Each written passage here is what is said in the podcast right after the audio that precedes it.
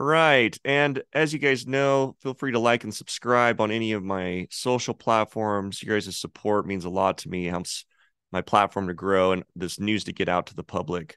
Um, but let's go ahead and start. So I'm going to begin inside of, and let me, I'm going to have to pull this up really quick. So let me pull up my Chrome account. Let's see here. Yep, I'm going to have to pull that up this way.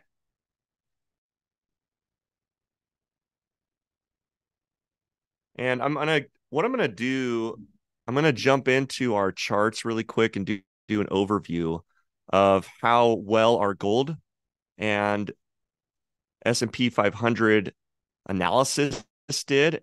And for those who are listening, I'm going to do the best job I can to show this in a way that uh, you can hear it uh, versus also see it. So just keep that in mind for our viewers. But if you're on and watching, this is the benefit of either watching this over the weekend or being here live on Friday. But let's go ahead and pull this up and I'll kind of show you guys what's going on. All right, so hopefully you guys can all see that. Uh, looks like looks like you can. Let me actually position this differently. Okay, there we go. So here's um, gold and you can see last week. So I'm just going to count it back. Let's see. Today was the 17th. So last week would have been the 10th. Oh, where'd my chart go? And on the 10th, we're gonna I I leave these lines back so that it's easier to see. But on the 10th, this is what we were looking at. So this red candle right here is where we were. And here's what's happened, right? We had Monday, Tuesday, Wednesday, Thursday, and now Friday again. And we drew in these support and resistance levels. We had this channel, if you guys remember. I don't know why it didn't save my my drawing, but we had this channel that was drawn in like this, going this way. And then we talked about the consolidation. We can actually delete this. But we talked about sideways movement into the next week. I don't know why I didn't save it this. And we said it was more likely to play in this area between 1973 and 1882 in terms of the price per ounce. So that's $1,800.82 and $1,900.73. And we said, look, it's going to go sideways. It's likely to want to play in this area. If you're going to take a trade into this trend, obviously you're going to want to go short. But as soon as there's a breakout, you would take this into the upside like this just get this straight so you can see it into Monday. And if we had had a breakout, you would take it to the upside, stop losses out here, but you wouldn't put your take profit above this line until there was another break. And so we're going to do a gold review on like what I think is going to happen going into the future, but it's going to test 2000 again. We're basically back now that the price is at 1985. Prices are back up. You guys have heard my bullish stance on uh, gold and it's going to just keep playing with this 2000 number. There's so many orders that sit right at like 2000 between 2010. So for the price of gold to go above $2,000, $2,010, uh, the probability is very, very uh, low. And if you look at even the options market, you'll see that in uh, the stacks in, in the order forms. There is a lot of resistance pushing the price down at these 2000 levels. And so this is a real easy trade to identify. We've clearly got upward momentum, a new uptrend over the last week. So you can see the seven days here. And we're in the middle of this channel, just like we were two weeks ago. And so what's the play? Well, the play is really simple. We have sideways movement, probably Monday and Tuesday, unless something crazy happens. Uh, if we get some really bad news about the economy, we might see this break 2000, but it would have to be really bad news. It's likely it's going to come up and then bounce back down, and it's going to consolidate between the 2000 price and 1973 price. in fact, I'm going to adjust this just a hair because of some recent price movement. Let's move this price down just a hair to 1970 instead of 75. So I'm really putting my price between these two points. So how do you trade this? Good scalping. lots of sideways movement. So you can scalp up and down when it gets closer to 2000, you're selling. When it gets closer to 1970, you're buying. But we have this pressure that's going to keep pushing this up. And so you're really going to be watching for a breakout. And I'm just going to show you what this would look like. Ugh, I have to draw this again. We're going to draw it nice and long. There we go. And that way you can see it's going to be Monday, Tuesday. So maybe Wednesday we get the breakout. And so I'm going to draw two different circles here so you guys get this. And we can remember this for next week. But it's likely we're going to stay in this level.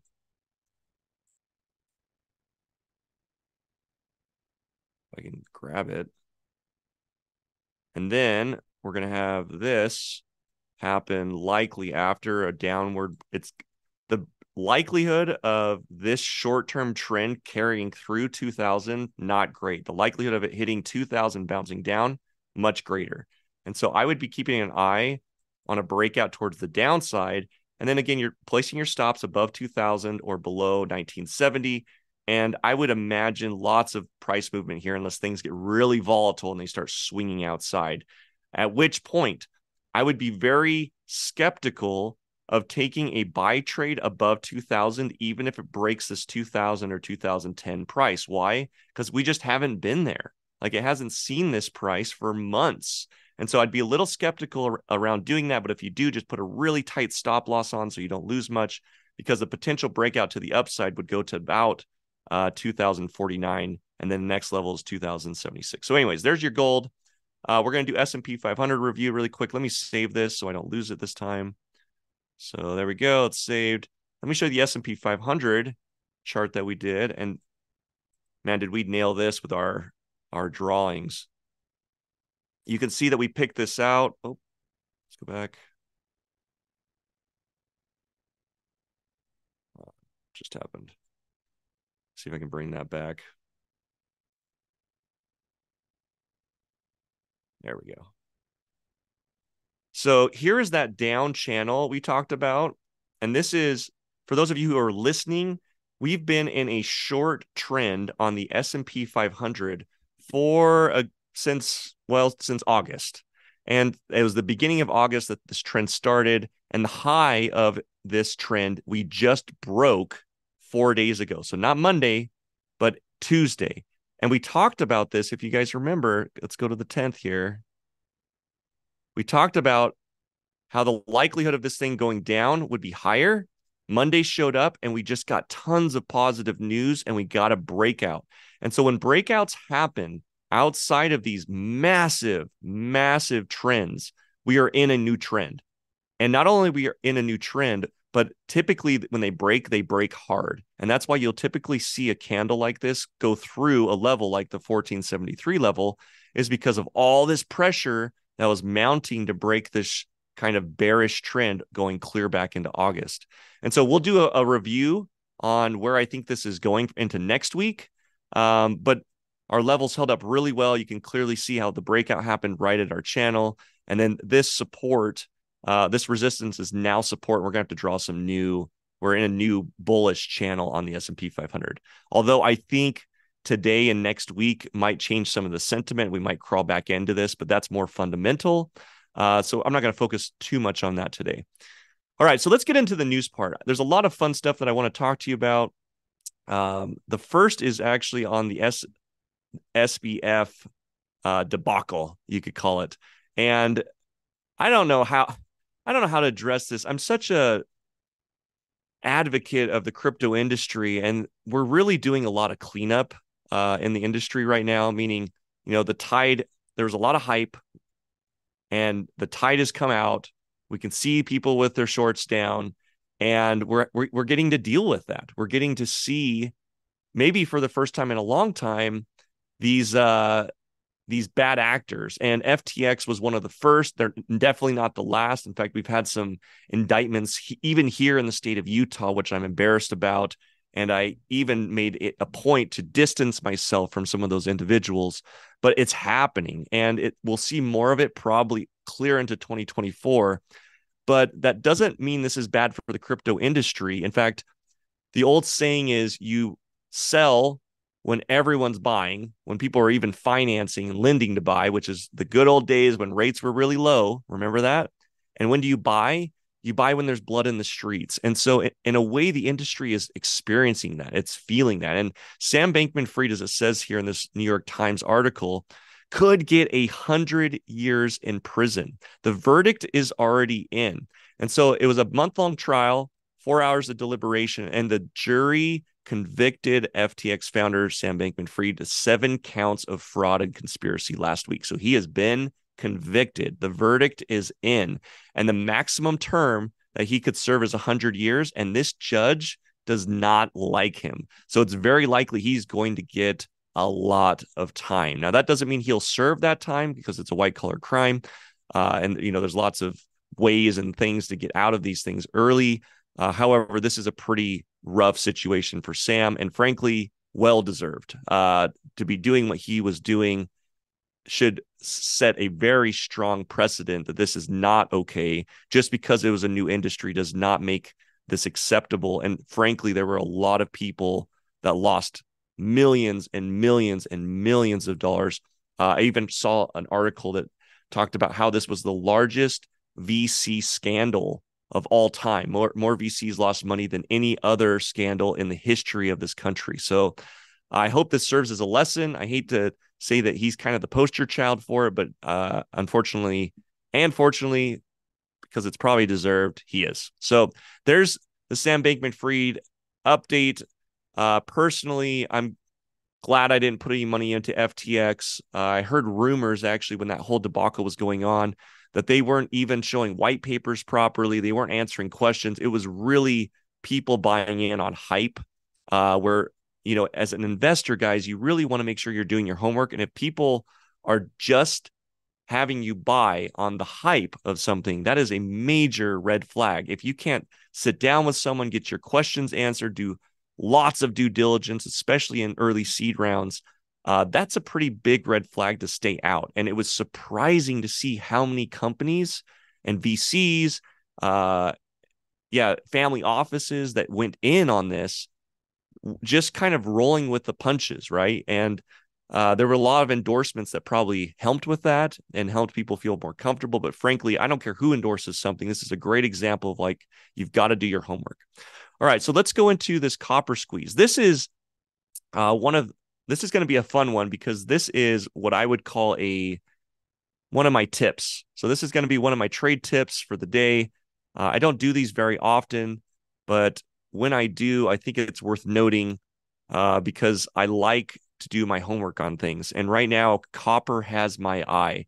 So this is a copper chart just to give you guys a sense of like how is copper doing? Well, clear back in 2019, it was trading at about two dollars sixty seven cents a pound. Right now, it's trading at three dollars and seventy cents a pound. If you go to its high, it almost hit five dollars a pound, and that was during the peak of when we were going through the pandemic and we had all this M2 and people were just buying things like crazy and we had a lot of uh, influx in prices. Obviously, inflation has tamed down a little bit. We've seen some devaluation in copper. However, right now, copper is positioned with a very strong level of demand. And let me show you some of the things that I've been looking at. I want to show you this. You guys should be able to see this. Um, so copper, one of the, the major use cases for copper that's creating this demand is the EV market. Uh, it's not also it's not only the EV market, but it's also a common element found in most renewable energies. So whether it's solar or whether it's wind, we are using copper to wire everything and everything from batteries to motors. If it has something like that, it requires copper. And we are seeing an increase in demand based on all of these green energy initiatives, uh, all this new tech and, and spinning up computers. There's copper in every computer, there's copper uh, all these connective devices. Anything, again, anything that where there's a motor, you're going to find copper. And because of that, uh, demand is up and supply all year has been down. And, and we've been talking about supply shortages supply shortages supply shortages. And if you go back to the price since the beginning of the year we have really not seen a large spike like we had way back through 2001 to 2000 end of 2002 and so or i could say mid 2002 so january hit and it was like what's or july hit and then january this year hit and it was like what's going on so here's january we're at like four dollars and everyone's talking about supply issues needing higher demand and the price just kept coming down well the people positioned, I mean, you could just trade copper. So if you wanted to pull up copper on chart and you wanted to trade it on the futures market, you could do that. Or you could get behind something that you're thinking, okay, copper is going to be an asset that we're going to need long term, right? It's going to be something that we're going to need for these batteries, we're going to need for these EV cars, we're going to need for more renewable energy. And you have to ask yourself, is that going to go away? And in the next two years, three years, five years, is that something that we're going to need more of or we're going to need less of? And my consensus and opinion is we're going to need more of it. And so that would drive up demand. And so who are the companies or areas that are most or best positioned to do well in a high demand scenario for copper? Well, it's the mines. It's going to be companies that mine, drill, and extract copper out of the mountains. And we have Kennecott right here in Utah. Uh, Kennecott Copper Mine is the, one of the largest copper mines in the world, and it's one of the uh, largest geographical ones that you can actually see from space. We've carved out so much of a mountain that you can actually see it from outer space. Like our mine here in Utah is enormous for copper, and there's other trace minerals that come out like uh, platinum, gold, silver. There's a lot of uh, magnesium, even uh, uranium, or not uranium, uh, lithium. They're also finding uh, traces of lithium, but really it's a copper mine. And Western uh, Star Resources right now is one of the stocks that I'm looking at that's positioning themselves to potentially have one of the most rich, dense areas for copper. And if they find out, I mean, this is a great time to get in on something early. But if they find out that their land in Vancouver has the deposits they need, they will start mining. And so right now we're in the exploratory phase of this. And so to go in and buy WSR, you're buying you're speculating that these guys are going to go through this land that they already own, tons of land by the way, and that they would go through and they're going to do a bunch of drilling and they're going to drill core spots everywhere and if they get the c- content or the consistency of the copper in a certain area over a certain amount, they're going to start mining it. And the day that that announcement comes out, the WSR found copper and they start mining, this stock is positioned to be very bullish. And so I'm watching WSR really close. Uh, it's not a position that I'm currently in, but I'm watching it. I'm doing some research because even if you go to the stocks, I want you to see this. So if you go to anywhere that lists WSR, because this is a, a, traded company and here's its price, it's at 13 cents right now. Uh, open price was, let's see, it was in March 3rd, 2003. So the, the company uh, went public or got listed March 3rd and was trading at about 16 cents. It's at 13 cents right now. It went all the way down to 10 cents in July. And there's no news. If you look at WSR in the news below, there's nothing. There's nothing that's talking about what WSR is doing. I've I've gone through multiple sites to see if anyone's reporting on this news outside of these mining uh, sites, like these junior mining network sites, and no one's talking about this yet. And so I'm just tipping you off that there's some rumors and they're circulating in the industry. They're not circulating on the news yet. The WSR is positioning uh, pretty well to have some good news that would likely bring up the stock. Now, does this mean that they're going to get a lot of copper out and be a, a really strong mine? No, I'm not.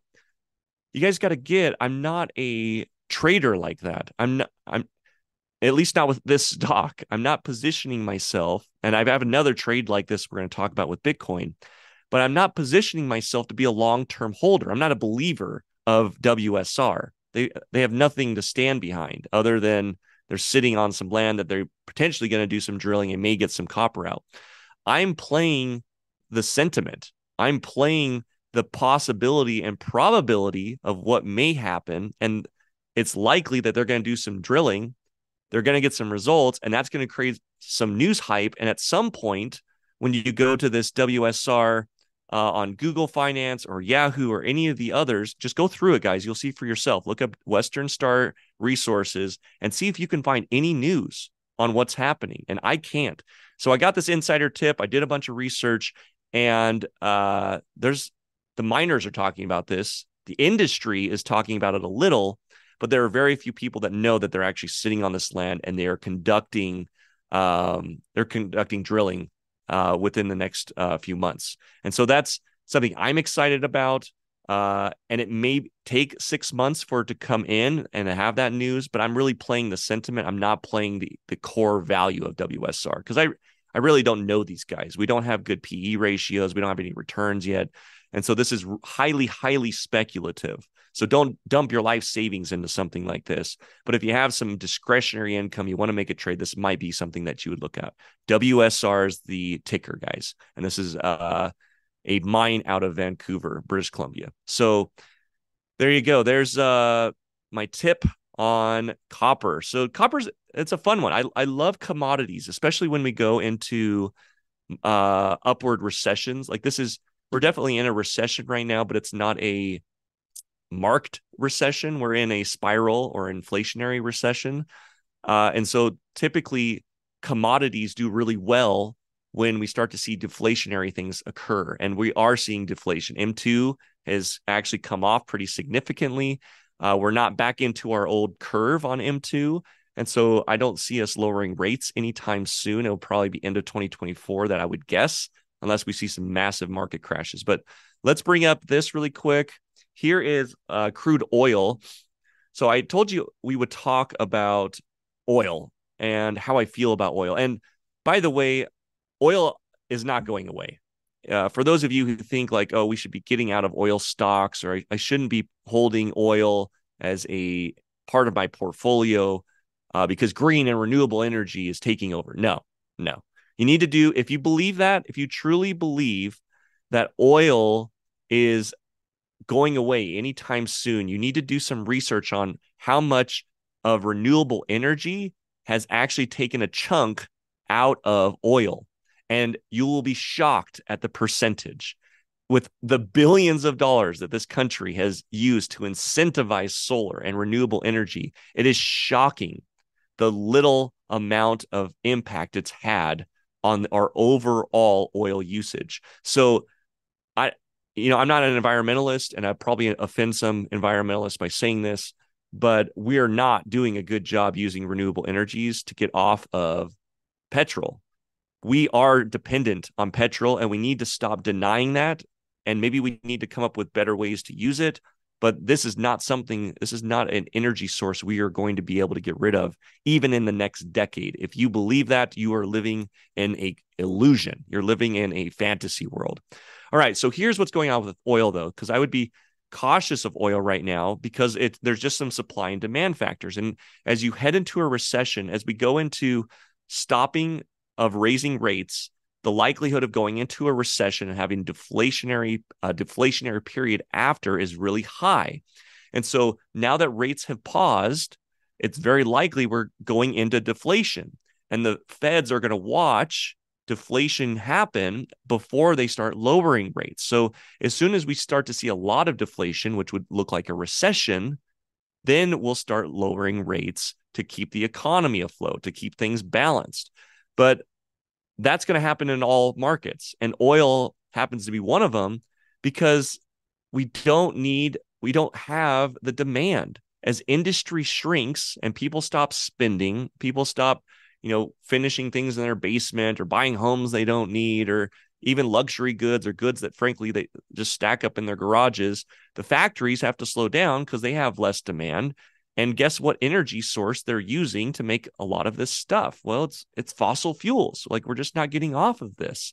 And so when supply starts to stack up and all these massive containers as you can see in this picture start filling up, they want to get rid of it. And so they start lowering the price, price becomes more competitive, price drives down. So US crude oil prices fall 5% this week uh, because demand future demand is is being projected to be less.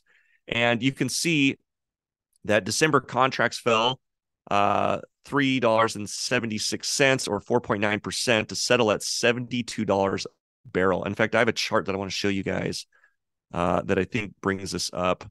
Let me go to let's bring this up over here.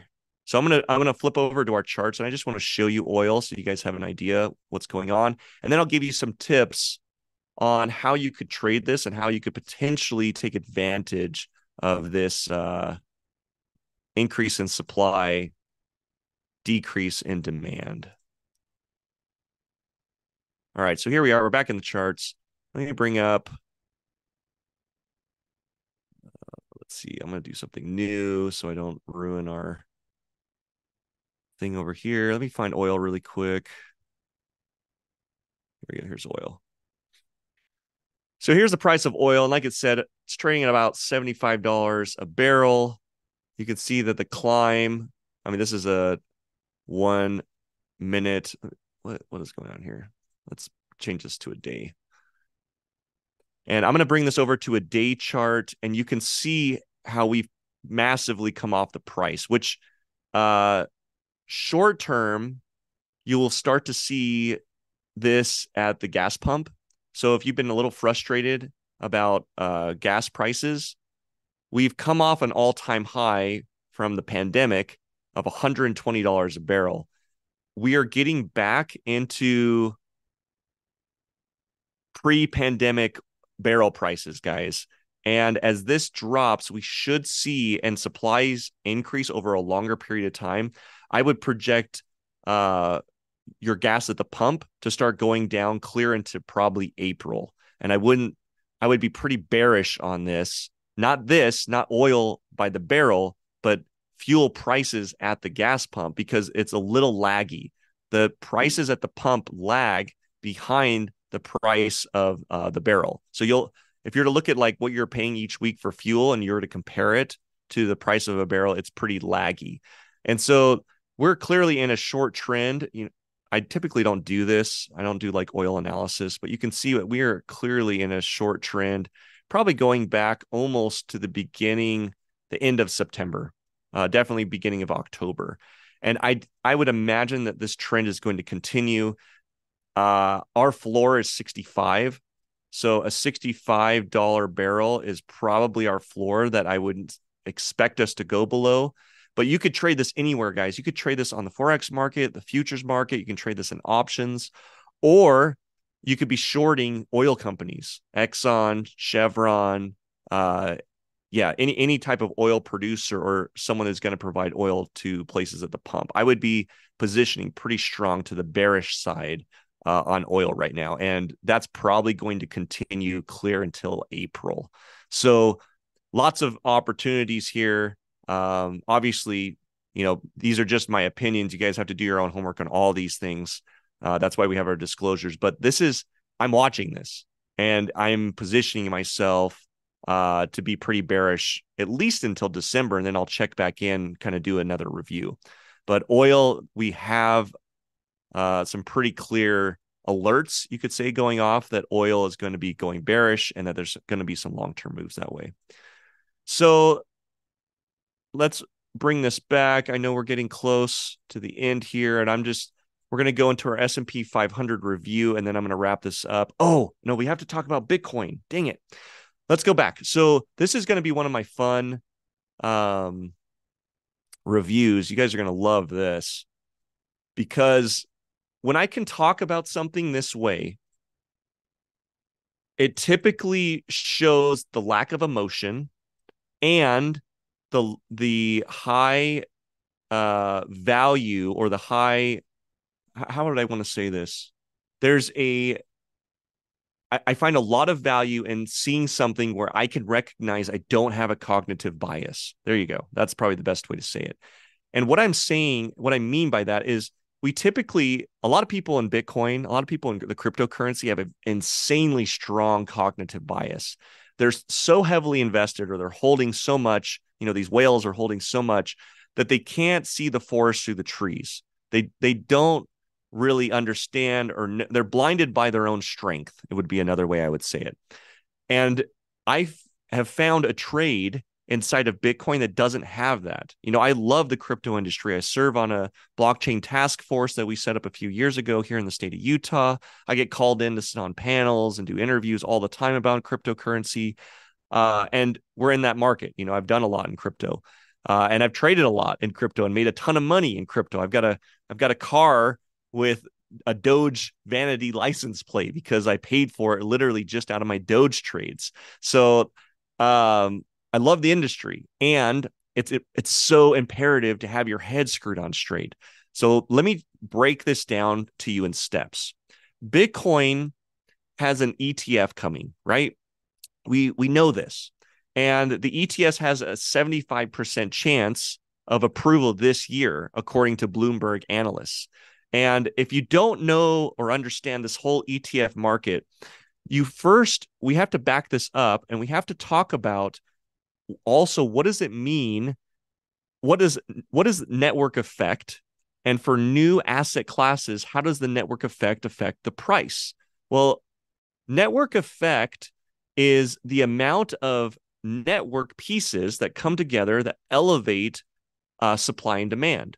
And as bitcoin let's just take bitcoin as an example as bitcoin became more accessible to trade and started showing up on regular markets like you, you know you could go to your broker now and buy and sell bitcoin. You may not own the, the keys but you can buy and sell it.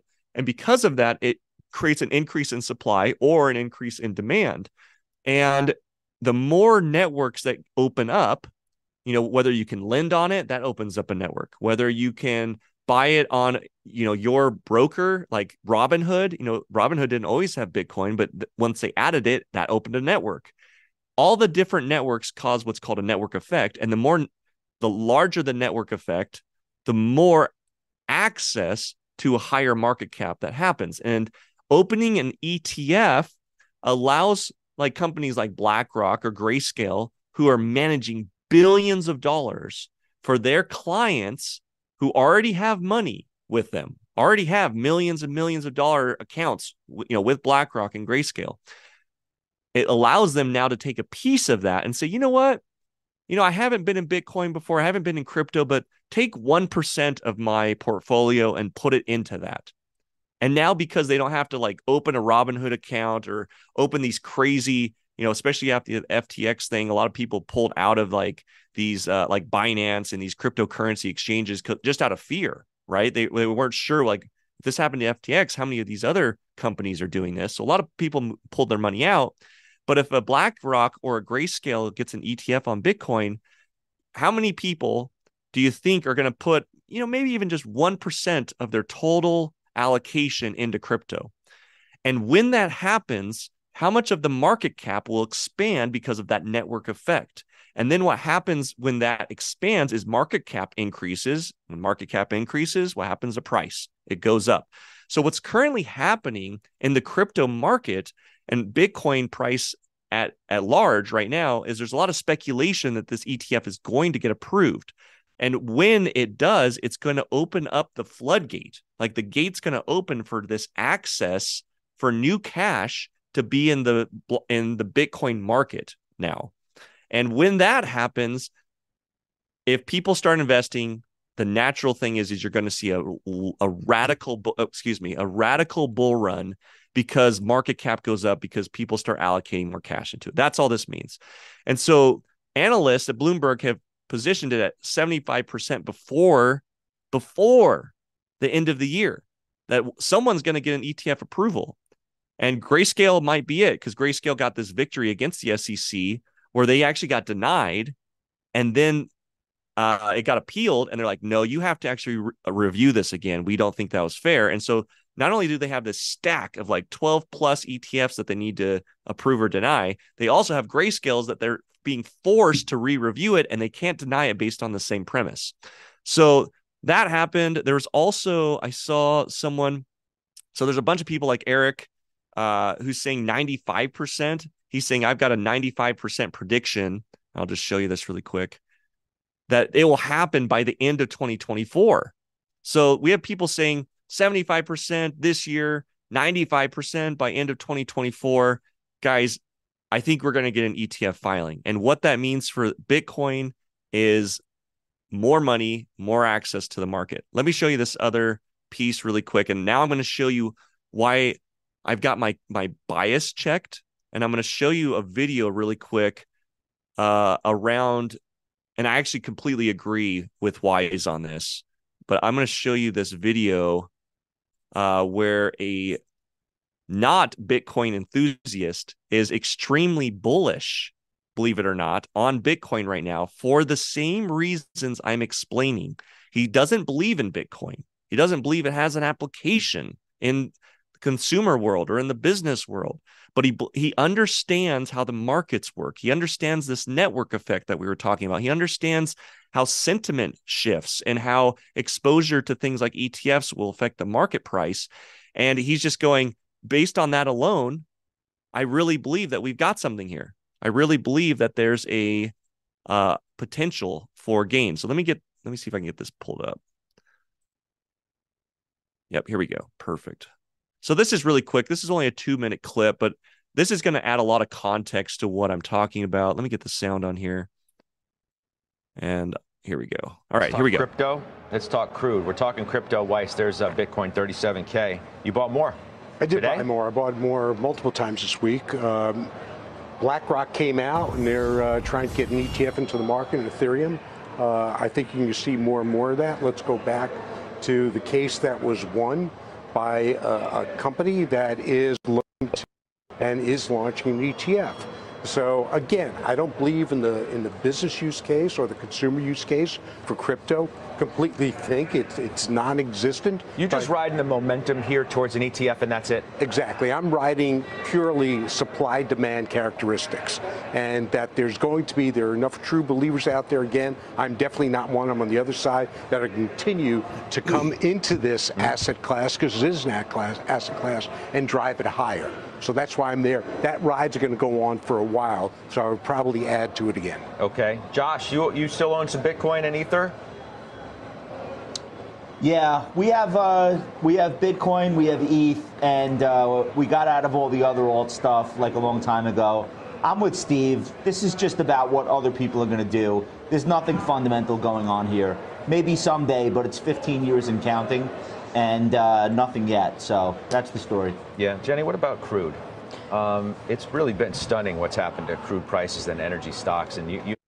All right, so there you go. So just like I said, now I've I've had this sentiment, this there's no fundamental case for Bitcoin. I've I've argued with my friends about it. I've I've I've tried to understand it. It and by the way, I'd argue with any anyone. I'd love to even have a debate around this. It's too expensive to transact on. No one's building anything on chain.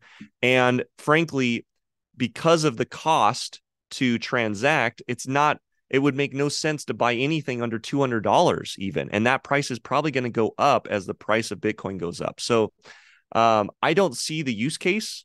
I don't see a fundamental case at least for like he said maybe 10 15 years. But just from a technical standpoint supply and demand there is a strong case for bitcoin. And i'm going to bring up that chart really quick to show you guys bitcoin really quick and where the price is and we'll do a quick technical analysis and then we'll do our S&P 500 one. So I'm giving lots of trading tips today guys. Uh, that's what I like to do. This is what I'm good at anyways and let me see if I can pull this up. Where's my Bitcoin at?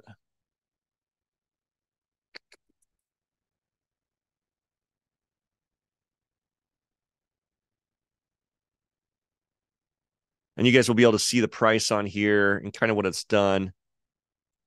But currently, we are sitting. I mean, look at this chart. Uh, for my listeners, Bitcoin currently is trading at thirty-five, almost thirty-six thousand dollars a coin, and coming off its previous high, you can see we were way over 65 it even came up close into like $68,000 so we are a little shy of half uh its high or what would be called the high high we are creating what is now called a low high, unless this trend continues and creates a new high high. But here's what we're dealing with is right now this is the price based on supply and demand, who's buying, who's selling, transacting.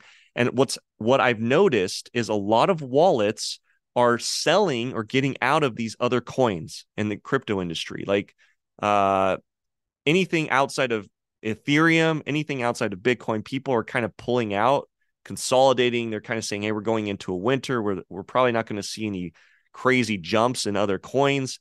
And they're moving it, even from USDC, from like uh, a coin dollar that's pegged to the dollar. People are moving even that now into Bitcoin.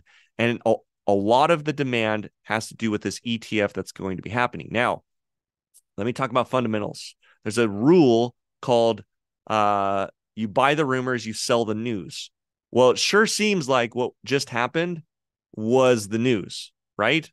So should I be buying based on this news? And I would say this this is still rumor. And here's how you have to know the difference between rumor and news. News will be the day that the ETF comes out. And yes, there will likely be a ton of bullish movement that happens the day that that gets announced to the public. There'll be a lot of laggers, there'll be a lot of marketeers, the people that will piggyback off of that news and it will go viral. And there'll be a lot of the public, retail investors, uh, not institutional grade, that will start positioning in. Now, there'll also be some institutions that probably are going to be a little behind the eight ball that get in also. But when the news happens, you don't want to be buying then. If you're going to buy and hold, now is the time to do it. Put your stop losses in, buy it now, hold it up.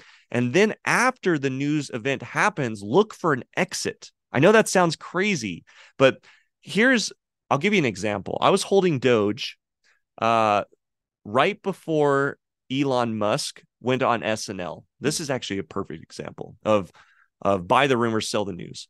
And everyone thought if Elon Musk went on SNL and said Doge to the moon, that Doge would go through the moon, right? That it would have this massive boom. Well, a lot of investors used the news to exit out of their positions. And so there was all this buildup that Elon Musk would, there's all this rumor that he would. Then guess what? He did. And the price came down and down and down and down and never actually if I recall right, never even went back to that price the day after that announcement, the day after he went live and said that. And so that's the example of buy the rumor, sell the news. It's still rumor. Now, the projection is 75% to, from some analysts before the end of the year. Uh, I've seen some people say 90% uh, by January 10th.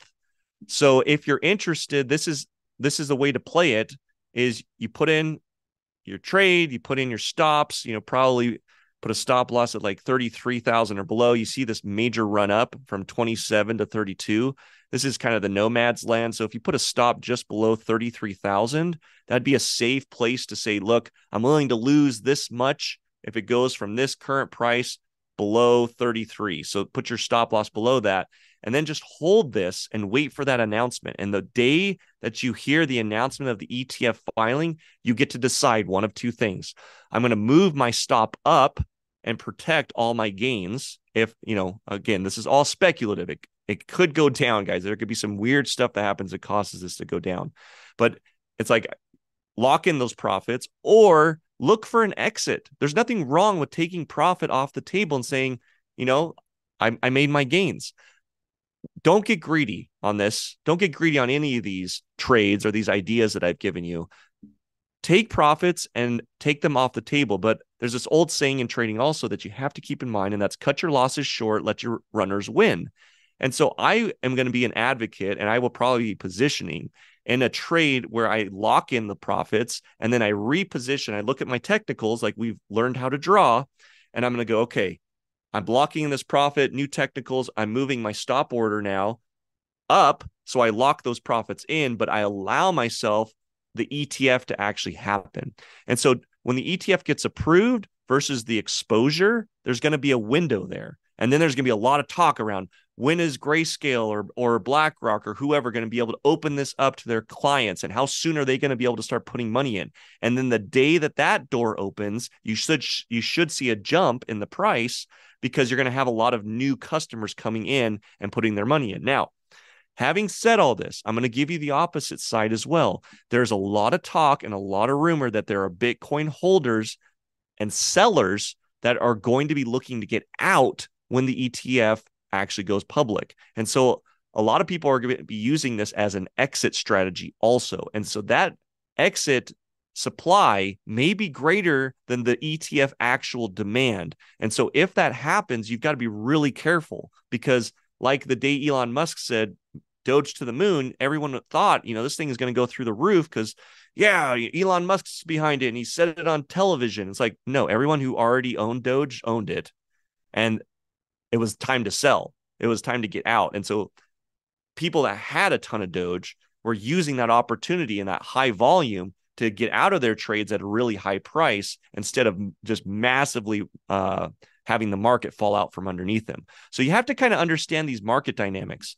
Big players, big whales use good news to get out of their trades because they need the volume to be able to sell at that high price. Otherwise, they literally move the market down and they get less for their stuff. So big holders, whales like to sell when there's lots of demand for a certain price because it keeps the price locked in at wherever they're doing.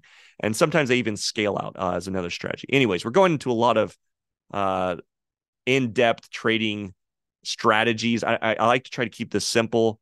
Bitcoin, I'm bullish, waiting for the ETF filing to actually come out. That's the play. And when it does, that's the time you look to either exit or you move your stops up so that you lock in profits. So there is my Bitcoin analysis. Let's see if there was anything else I want to talk about.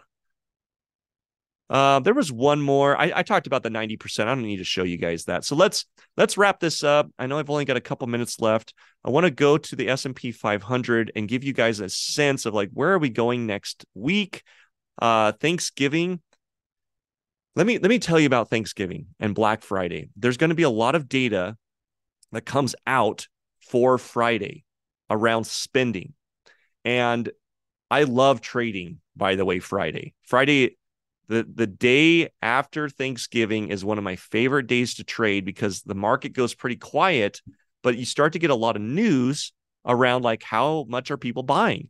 Is this as good as last year or are consumers showing a lot of pullback? And based on the news and the actual data, you will see the S&P 500 contract or or uh, project into the it, like bear bullish, right? It's going to happen, and a lot of it comes from the news from Friday. So Black Friday is a day I love to watch and I love to trade. And since we're going into next week, let's kind of give you an idea of where are levels. Matt, if I was going to be making trades, uh, buy or sell, like which direction, you know, what what would I be listening for? How would I get positioned? Because Friday is a fun day, and Monday usually wakes up with a gap. So the weekend will happen, and then Monday there'll be a gap because there'll be a ton of people positioned based on Friday's data. Because Friday happens, the weekend comes in, right? And there's nothing we can do about trading over the weekend. All right, so uh, let's get into this. We've got a clear uptrend. We've got to draw, redraw this based on, yeah, we're going to have to delete that. But if you can go back clear, I'm drawing a uptrend clear back from October. And you can see that this is our new trend, our bullish trend going up. You can clear it's you can see it's clearly position, positioned to get us into this 4600 range.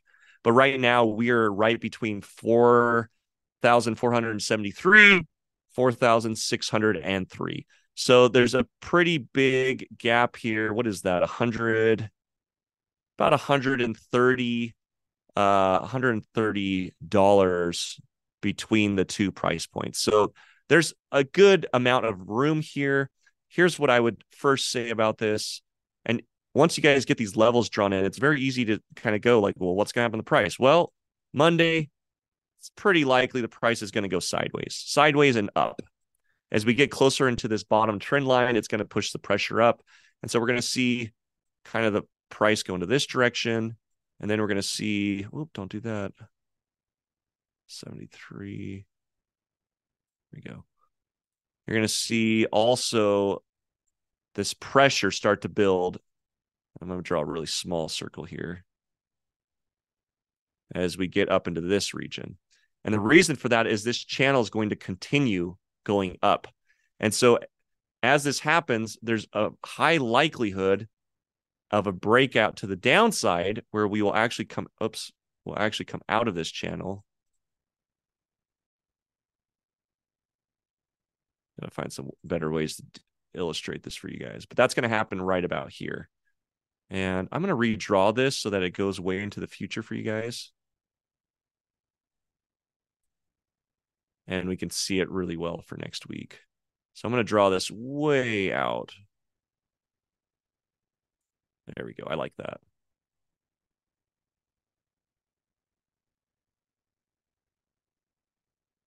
There we go.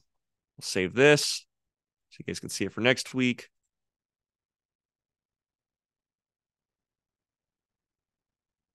There you go. And so that's where the price is likely going to go into next week. A breakout above 4,600 is going to depend on a lot of fundamental news. So could it break 46? Yes, it could. But I'll, I'll draw a really small oval to kind of show that the probability to me is very small. Whoops. The probability of us breaking above 646 I would say is very small. And so I'm going to draw that in there so it illustrates it that way. It's likely to be slightly upward, sideways momentum into Monday, Tuesday, Wednesday. And then we could see a breakout during any of those days out of this channel. Uh, but it's more likely to happen Wednesday. It's more, even more likely to happen Thursday, and even more likely to happen on Friday. And so I would look for some down movement. Unfortunately, because we don't have like these big gaps and this isn't a big spread on our support and resistance, uh, this isn't going to be like a major run that you're going to go out and grab. Uh, but there are some potential trades to grab here. So see where the price comes in Monday. You might have some upward momentum where you could keep riding this trend up, but just be really cautious of this $4,600 level because uh, the $4,600 level is going to be it's going to be problematic. It's going to want to put pressure down. If it breaks 4600, it's not going to be like this crazy run unless the fundamental news is insane. Unless we hear some news of like Christmas spending was twice as much as last year and we're out of a recession. America is great. Like, unless you hear that news this week, I would not expect a major breakout above 4,600. Now, what I would guess is going to happen is you're going to hear the news not talk well about Christmas, but not talk negative about it. And that's negative if if they're not hyping up Christmas, if the news isn't talking about how amazing Christmas has been this year, that's negative news because the last few years as consumer spending went up up and up, the news grabbed that and ran with it. Like they just like uh, used it to really project this upward momentum into the market. They won't do that on the negative side. They don't want to cause a market crash uh, it's just kind of what the news does until the trend is really solid. The news doesn't like to talk about the markets in a negative way. And so, no news is bad news, not good news uh, coming into next week, especially when it comes to how are the holidays performing? How is Black Friday doing? If you're hearing kind of crickets, that's actually bad news. And I would be projecting a lot of bearish fundamental pressure.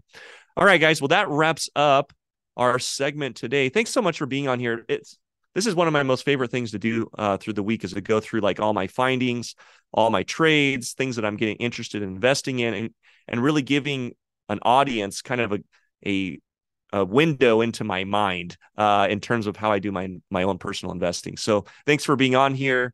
Uh, we'll see you guys same time, same place next week. And this week I've got that Bitcoin video. If you're interested on doing like a deep dive on like again that my whole breakdown on why Bitcoin, why it's not fundamental, why it's a technical play.